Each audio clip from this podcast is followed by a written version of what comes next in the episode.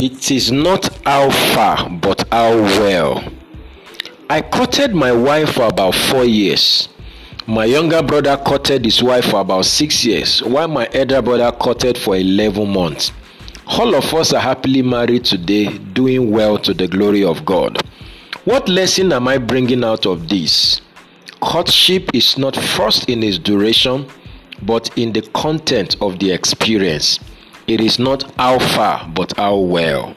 This is Destiny Capsules Devotional with Demola Awoyele. Friend, courtship is a course. It has content, it has purpose, it has practices. It is not just to mark time, it is to prepare adequately for marriage. You can court for eight years and not be ready for marriage, and you can court for eight months and be ready. Proverbs chapter 4, verse 7. Courtship is not just about preparing for wedding, but preparing for marriage. Wedding is a day, marriage is a lifetime. If you are only preoccupied with wedding plans and what you call courtship, you would be blind to every other thing. How can you be courting a guy and the only things you are discussing at the Ashwebi, the event, or who will be the MC, where will you have your honeymoon, and so on? Anyone can plan a wedding in a matter of days, but planning marriage takes time. Don't rush your courtship. Isaiah 28, verse 16. Take your time.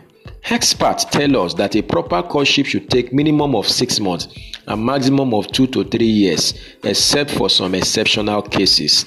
Even if it's just a year or few months, let it be thorough. A broken courtship is better than a broken marriage.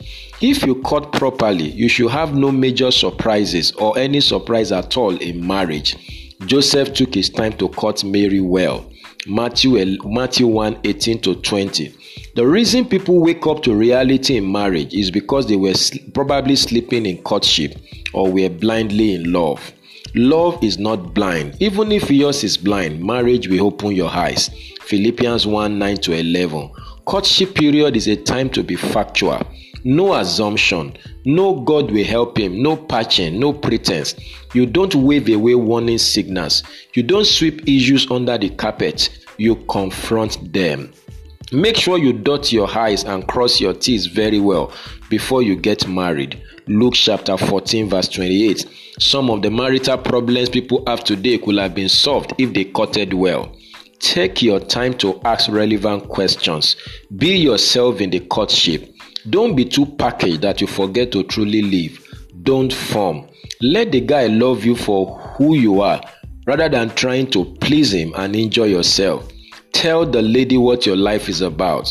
Tell her what to expect. It further helps and prepare her for life with you. Be objective, be purposeful. Proverbs 29, verse 18. No everlasting courtship. There is no point marking courtship anniversary. Courtship is a means to an end, not an end in itself. Ladies, don't let any guy put you in an endless relationship. Ask him, bro, what are you up to? What are, where are you going? When are we getting married? Guys, be planned. Balance faith with fact. James 2 14 to 17. Balance vision with realities. Balance optimism with objectivity. Trust God but make, make plans. Miracles happen best for the plan. God is not a party to irresponsibility. I pray for you today that the wisdom to lead your courtship right and to do it well, the Lord will grant unto you. And may you succeed maritally in Jesus' name. This is a blessed day for you. Go and win with Jesus. You will succeed. And bye for now.